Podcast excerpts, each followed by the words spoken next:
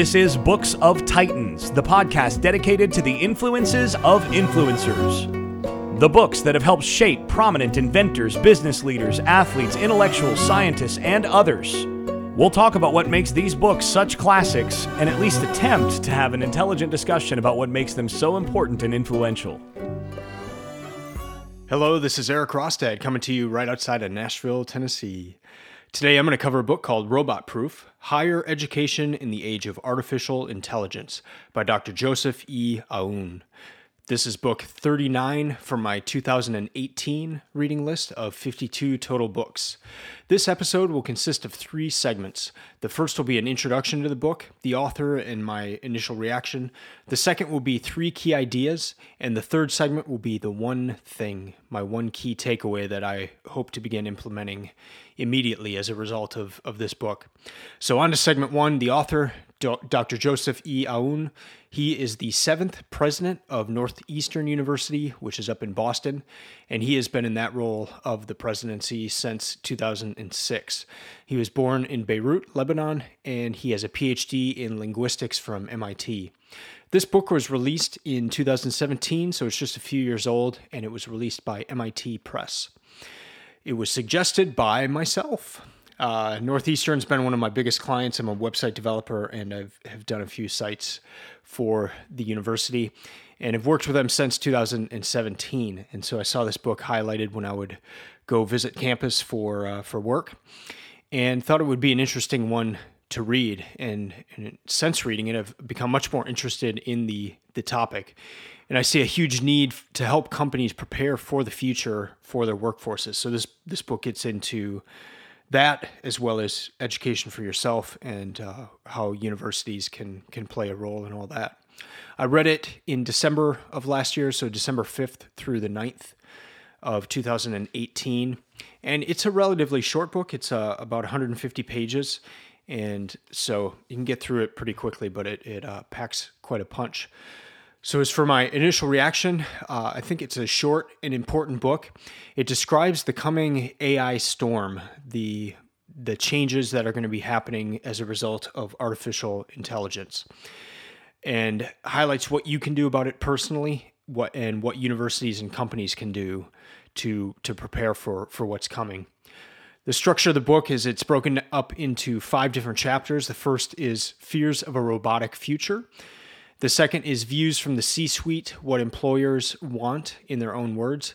Third chapter is a learning model for the future. So, how education can in uh, ac- academia can respond. The fourth is the experiential difference. So, experiential learning. Uh, Northeastern is is big on on co-ops and in having their students work in companies or organizations that are relevant to their their field. And then the fifth chapter is learning for life, so lifelong learning. As the president of Northeastern University, he has a unique view on on the topic and a, a unique perspective I think that you that you might not get in other books about AI, and that's because he's able to affect change at the university level to prepare for for what's coming. So he talks about that. He talks about what he does is doing at Northeastern to make them robot proof. And so you know, there's a ton of books out there about about artificial intelligence, but that's that's the the neat thing about this one is is the perspective of of a university president writing it. As for who should read the book, I would say educators, first of all. It'd be a, a great book for, for you to read. Uh, secondly, CEOs who realize that the workforce is about to go uh, uh, a major change. And then thirdly, anyone who needs a kick to begin their own lifelong learning. I know for me, I read The World is Flat by Thomas Friedman. I read that in 2003 or 2004. And as a result of that, I decided to go to grad school, and he he kind of painted painted a picture of what was coming in terms of changes in the in the workforce, and it, it's only become more so since since then. So. If you kind of need that kick to, to get you going on, on a path of lifelong learning, this would be a good book and a good, short, pithy book to do that.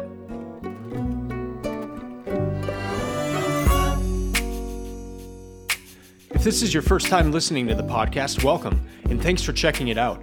I started the Books of Titans project because I needed help picking out the best books. I found out what some of the world's top performers were reading and started reading those books to the tune of 52 per year or one a week. I set my reading list a year in advance and then I share it online. That helps create accountability and a connection with others who are reading the same books. I want you to experience the benefits of having a yearly reading list. To that end, the Books of Titans website is stocked full of resources to help you find the best books. And I've also opened up the website to where you can begin sharing your reading list. This will allow you to share it with others, write reviews, and rate each book. I have three different plans, with the first one starting at just $9 per month. Your books will be placed in a visually stunning format that you can share on social platforms. Go to booksoftitans.com forward slash my books for more details. One thing I also do each week, or I've started doing each week, is, is highlighting someone else who, who is reading a lot or uh, a, a, tool that, that can help you read read better. And th- this week I'm going to highlight someone named Alexander the Great Reader, and uh, you can find him on Instagram at uh, the username the Great Reader, and that's D A and then Great Reader. And I, I will link to his page in the show notes. But uh, he started doing an, an experiment on himself that he started in 2017 with a goal to read 100 books a year. I mean, I'm I'm trying to read 52 and this guy is doing he's trying to do 100 books a year. And here's here are the results so far. In 2017 he read 105 books. 2018 he read 216 books and already in 2019 here he has read 46 books. He said he's going to do this experiment for 10 years.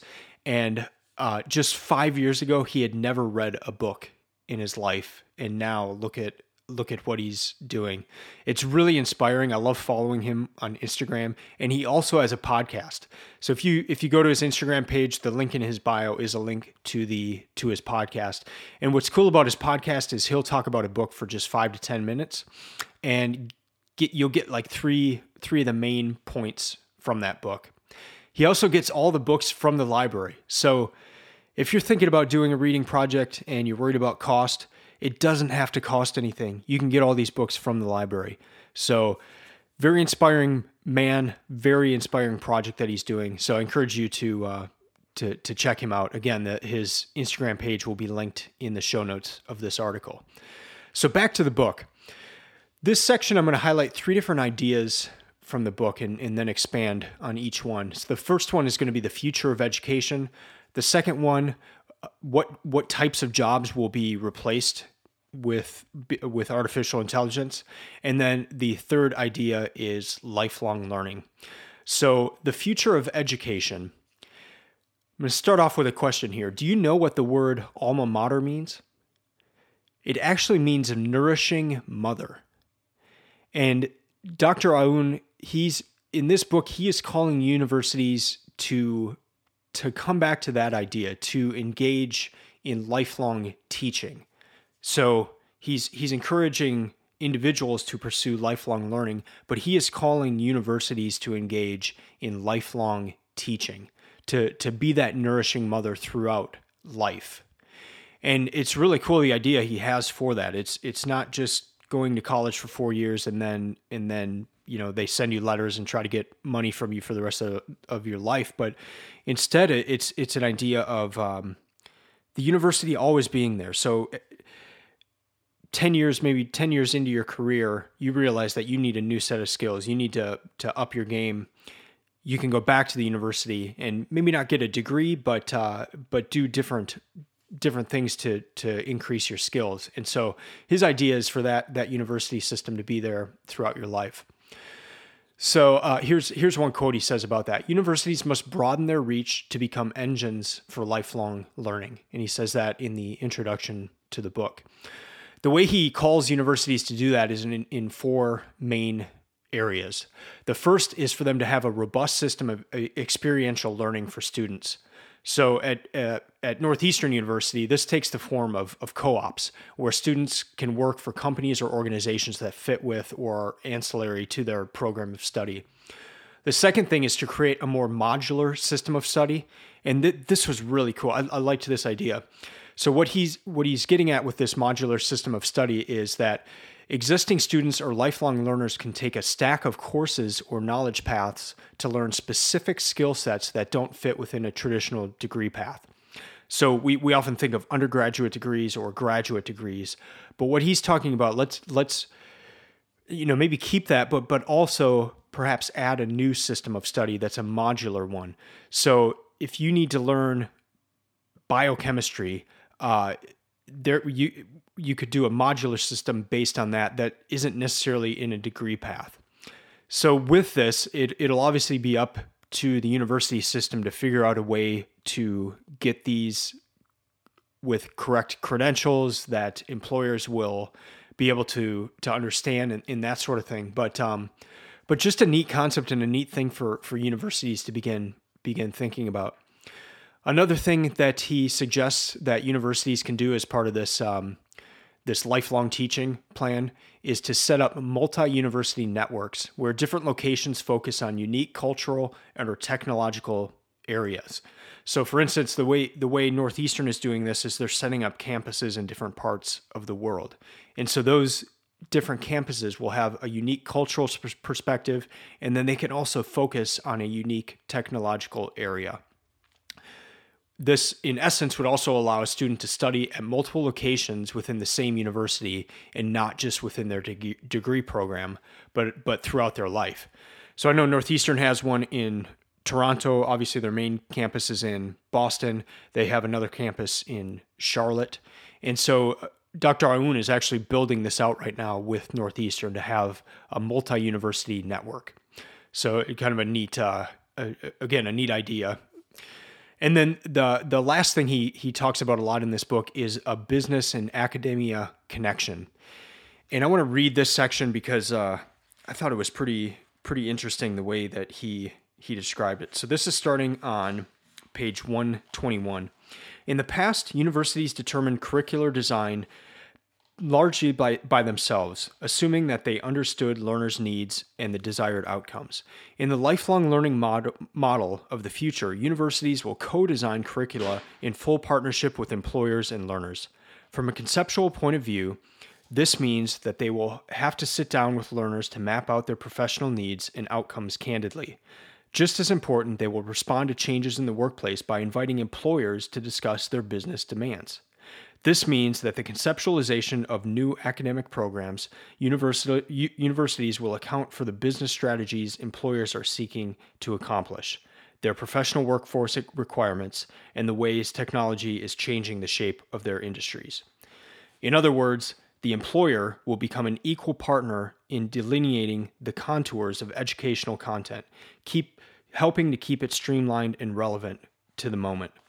So I thought that was cool. Just a, a, a deeper connection with with employers, and I, I've seen Northeastern do this. Uh, one of the sites that I've worked on is their entrepreneurship uh, website, and uh, they they have a lot of of different connections, startup incubators, that sort of thing with with uh, industry and companies in especially in the Boston area that they connect to uh, academia. So again, four different really cool ways the experiential learning for students, the modular system of study, multi university networks, and then the business to academia connection.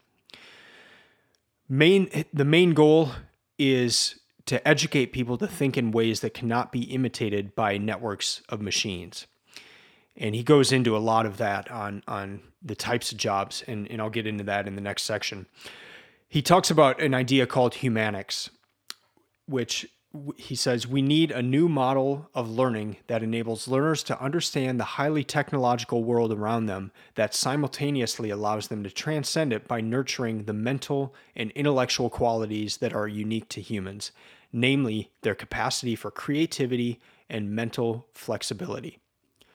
So again, we're entering a highly technological world. There's going to be robots, there's going to be artificial intelligence, there's going to be more and more powerful computers. The people that will thrive in that situation, in, the, in that environment, are those who can work with computers, who can work with the robots, and who have the the mental and intellectual capabilities and and and strive to to constantly improve those the the things that are unique to humans And what he really highlights there is their creativity and mental flexibility. So let's talk about what jobs are going to be replaced. I, I always think to, you know, first we, we, we think of ment, uh, manual labor where it's obvious we can, we can see that being replaced by machines. So that's the first thing to go. But then in the intro of this book, he says computers are moving from the ability to learn from explicit programming to being able to learn from data. So in the past, whatever the programmer would program into the computer, the computer would do that and, and do that do that faithfully and do it correctly with, with few errors. But now computers are are able to learn from data. So we talk we talk about this age of being we're in the big data. Uh, companies are collecting a ton of information on their their their customers.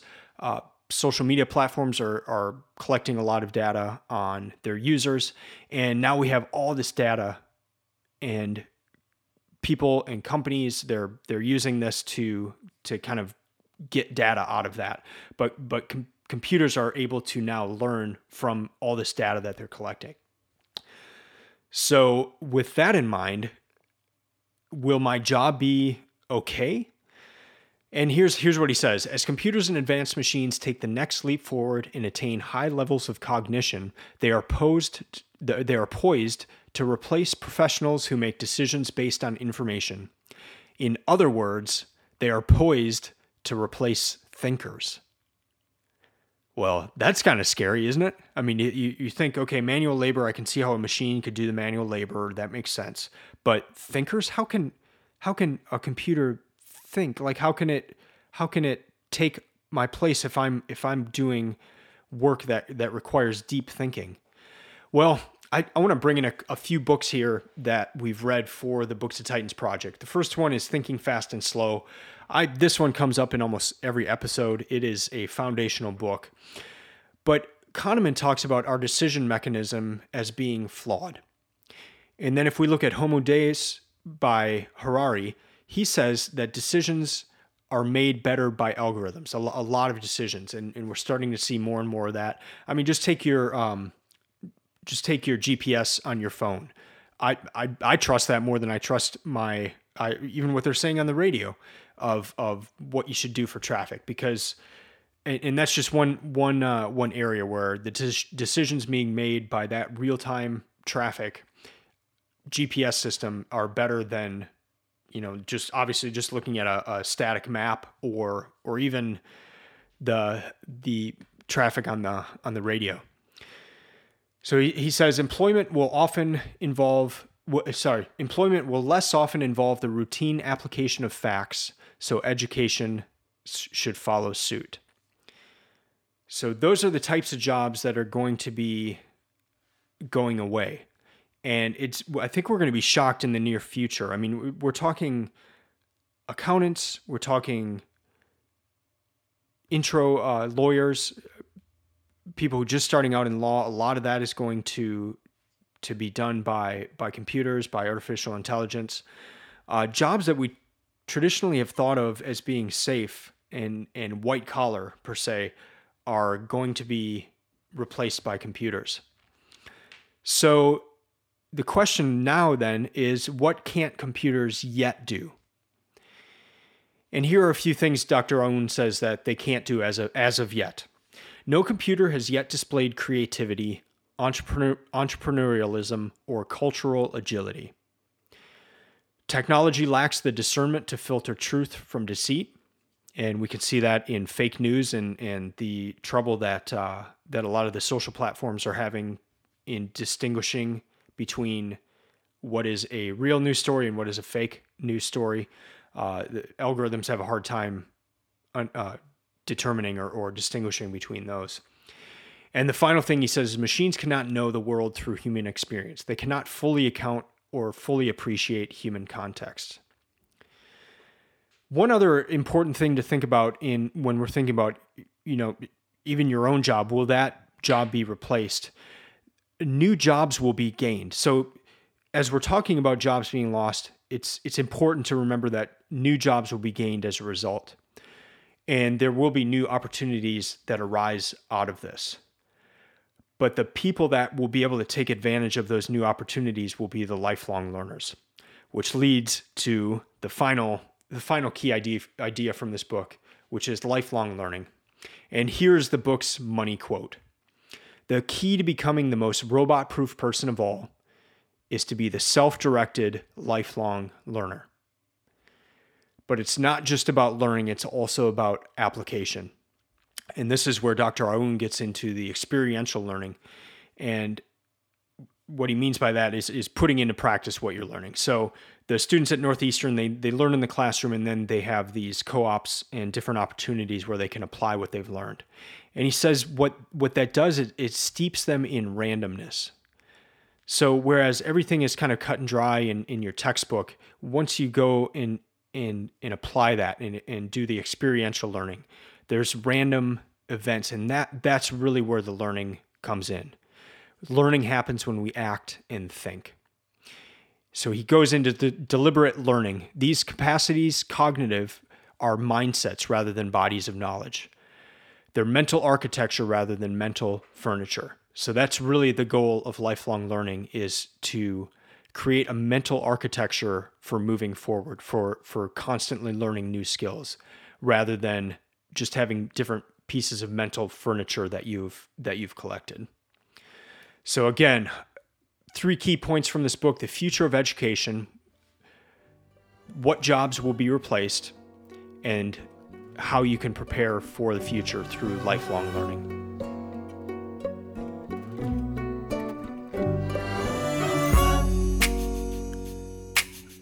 Now, on to segment three and the one thing. So real quick, the, the reason I do the one thing is is uh, people ask a lot like how what are some of the best ways to retain what you read? And I think the best thing to do is to immediately apply something from the book. Any any book is going to have a lot of key th- takeaways or, or things that you can apply, but I try to pick one that I want to apply or one thing that I want to change in my life as a result of what I read in the book. And I, I try to do that with every book obviously it's hard for for novels where novels more of a story but i still try to get a key takeaway out of that. But in a book like this it's it's pretty the, there's a pretty clear key takeaway for me. And uh, here here's my one thing for this book.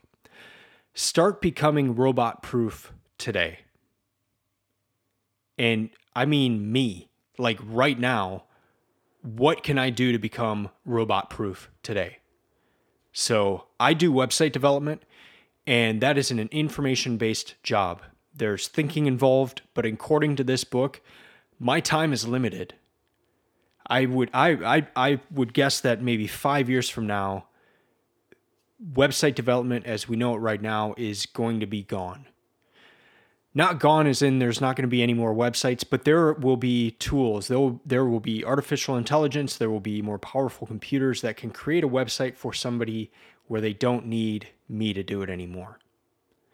I think one test you can do for yourself is can you type out what you do for your job? Can you type that out in a in an email and send it to somebody who will work for $5 an hour and they can do your job exactly how you do it. If you can do that, if you can type out everything you do and somebody else can do it for a lot cheaper, a computer can also do that. It, it makes me think of that scene in Good Will Hunting, the the famous bar scene where good uh, where Hunt, Will Hunting starts talking to the guy and, and the guy's just kind of spouting off knowledge and Will Hunting said, you know, you read that in a book and you blew $150,000 on an education you could have just gotten for $1.50 in late charges reading these same books at the library. You you didn't learn. You actually didn't learn this stuff. You're just regurgitating. Whereas Will Hunting Hunting, he, he says, at least I won't be unoriginal because I have thought about what I've read. I haven't just read it. And that's really the the key going forward of in in what this book is about and what Dr. Aoun is trying to do with universities. He's he's trying to get them past the just the knowledge, the transfer of knowledge, but to apply that knowledge through experiential learning, through lifelong learning. So at the end of the day, we don't know how things are going to pan out. In in any book that says that they're they're predicting what's going to happen in the next five years, it, you can pretty much ignore that. Uh, but we do know that things are going to change, and the people that are going to to do well, that are th- who are to thrive, are to be the people who are the lifelong learners. One thing he talks about, uh, I want to read this quote and then ask you what type of person you're going to be going into the future. Here's the quote I believe that when people are given education, they may still be astonished by the changes and mysteries that the future holds, but they will see these as opportunities rather than threats. If you read any newspaper, it's all about the threats of AI. It's all about the threats to the workforce. Uh, 50% of the workforce may may disappear. Uh, threats, it's it's it's negative. So, do you see that as a threat or do you see it as an opportunity? It's really how you respond right now today in how you're becoming robot proof through lifelong learning. So, to recap the book, if you went to school, if you went to college, you were likely trained to kind of just be a cog in the machine, to, to, to do the work, to get it done. Uh, but this is a book that is a call to action for universities to expand their role, to not just educate people for four years and then set them off into the workforce but to be partners with them on a lifelong journey of learning. But it's also about the individual. It's about taking action for yourself and participating in your own lifelong learning. And it's never too late. Too late. One of the guys I follow on on Twitter is George Raveling. He is 81 years old and he is a nonstop re- reader. He is constantly learning and he's a he's a real inspiration. And I, I hope I'm that way at at uh, at 80 years old. All right, that's going to do it for this episode. Before I sign off, just a reminder that you can now share your reading list on the Books of Titans website by going to booksoftitans.com forward slash my books. You can also follow Books of Titans on Instagram or Twitter at Books of Titans. And if you haven't already done so, you can subscribe to this podcast and find all of our past episodes through iTunes, the Android Marketplace, or your podcast manager of choice. If you're enjoying the podcast, please make sure to give it a, a five star rating on iTunes and share your favorite episodes on social media and with your friends. We'll be back next week with another book, uh, either Jason or I. And until then, keep reading, keep learning, and keep listening. I'm out.